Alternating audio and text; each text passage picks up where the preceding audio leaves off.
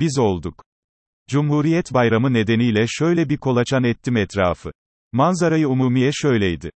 Herkes mesaj paylaşıyordu coşkuyla. Atatürk sevgisi yükseliyordu bütün mesajlarda. Cumhuriyetin fazilet olduğunda herkes hemfikirdi. Eşitlik şarkıları dökülüyordu tüm dudaklardan. Büyük şirketlerin şahane videoları dönüyordu her yerde. Herkes kendi meşrebince kutluyordu bayramı. Kayıtsız kalan neredeyse yok gibi bir şeydi. Aykırılık, çıkıntılık yapan bile kalmamıştı. Yani çoktandır unuttuğumuz, biz olma duygusunu, bir günlüğüne de olsa yaşadım doyasıya. Bunun için de çok teşekkürler Cumhuriyet. Fahrettin Koca'nın İmamoğlu telafisi. Korona toplantısına Ekrem İmamoğlu'nun davet edilmemesini eleştirmiştim. Sağlık Bakanı Koca, bunun telafisini yaptı. İmamoğlu, korona olmasaydı İstanbul'daki korona toplantılarına katılacaktı. Katılamayınca yerine vekil olarak belediye genel sekreteri Can Akın Çağlar katıldı. İmamoğlu'nu arayıp geçmiş olsun dileklerini ileten Koca, toplantının açılış konuşmasında, Ekrem İmamoğlu'nun sağlığı gayet iyi. Akciğerlere inme durumu yok. Hepinize çok selamı var dedi. İyilik, güzellik adına atılan her türlü telafi adımları, beni olağanüstü mutlu ediyor. Çünkü ben samimiyetle istiyorum ki, saygı olsun, ayrılık gayrılık olmasın. Ortaklaşma olsun, dışlama olmasın. Uyum olsun, hoyratlık olmasın. Yerli ve milli muhalefet. CHP'li Engin Altay. Şöyle demiş CHP'li Engin Altay. Hiç kimse ve hiçbir ülke Türkiye Cumhuriyeti'ne, aziz milletimize, Türkiye Cumhuriyeti'nin Cumhurbaşkanına ayar veremez, had bildiremez ve hakaret edemez.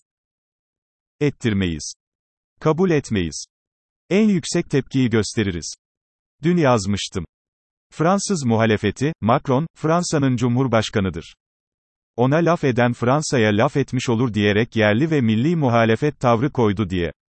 İşte bakın. CHP'li Engin Altay da yerli ve milli muhalefet örneği vermiş. Cemevi provokasyonu. Provokasyon sözcüğü, içi boşaltılmış bir sözcüktür. Olur olmaz her durumda kullanıldığı için. Fakat şu olay, provokasyon sözcüğünün ete kemiğe bürünmüş halinden başka bir şey değil. Tele 1 adlı televizyon kanalının ekranında program yapan adamın birinin yaptığı yorum aynen şöyle. Erdoğan'ın İçişleri Bakanı Süleyman Soylu'nun başında olduğu teşkilatın memurları Türkiye'de cemevlerine girip rahatlıkla işeyebiliyor. Böyle olduğu halde Erdoğan, Merkel'i rahatlıkla eleştirebiliyor.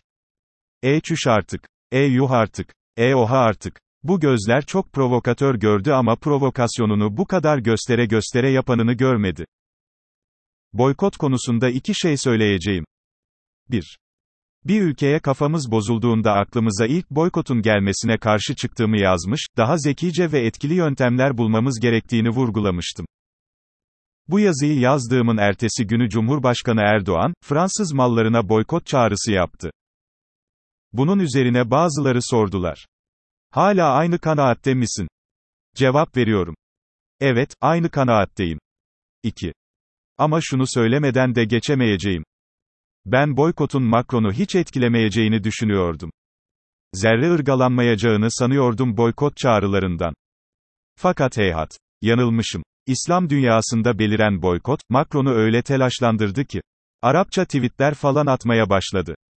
Nasıldı o tabir? Dini imanı para mı deniyordu bu tür durumlarda? Paramotor. Ekranlarda konuşan bütün terör uzmanlarına çağrımdır. Paraşütün, parası ile, motorun birleşmesinden doğan paraşütlü motor olayını Mersin ya da Alanya yamaçlarında denemeden. Teröristlerin kullandığı paramotor meselesiyle ilgili yorum yapmayın lütfen. Çünkü paramotoru deneyimlemeden yapılan terör analizleri, hem fazlasıyla eksik hem de fazlasıyla teorik kalmaya mahkumdur. Uğur Işılak'ın öz eleştiri türküsü. Uğur Işılak, bir türkü yapmış. Adına da, öz eleştiri demiş. Dinledim türküyü. Şöyle şeyler söylüyor türküde. Bozacının şahididir şıracı, nereye el atsan durum çok acı, ibadetler bile reklam aracı, tükettik her şeyi neyimiz kaldı, mülkün kölesiyiz, makamın kulu, kaydı şirazemiz, şaşırdık yolu, müzeye kaldırdık sağ ile solu, tükettik her şeyi, neyimiz kaldı, dünyayı verseler yine yetmiyor, tamahkar olunca istek bitmiyor, hiçbir şey kimseyi tatmin etmiyor, tükettik her şeyi, neyimiz kaldı. Güzel bir öz eleştiri. Ama eksik. Şöyle dizelerde katmalıydı türküsüne. Bir biçimde meclise girdik, daha ilk oturumda uyuduk kaldık, ilk oturumda yapmasaydık bunu, o şekerlemeden başka neyimiz kaldı? Beynim kertildi valla. İletişim yayınlarından çıkan Sedef Betil'in, Parçalar ve Zerreler, adlı kitabın tanıtımı aynen şöyle. Yazar, sözcük seçimi, söz dizimindeki özeniyle, duygu kertmesi yönünde okuru bu etkimeye ortak kılan eksiltili anlatımıyla dikkat çekiyor. Kitabın şu tanıtımını okurken sadece duygularım değil beynim de kertildi valla. Başım eksiltili bir şekilde dönüyor. Bu etkimeden kurtulmak için gözlerimi kapayıp kafamı hızla çevirip duruyorum.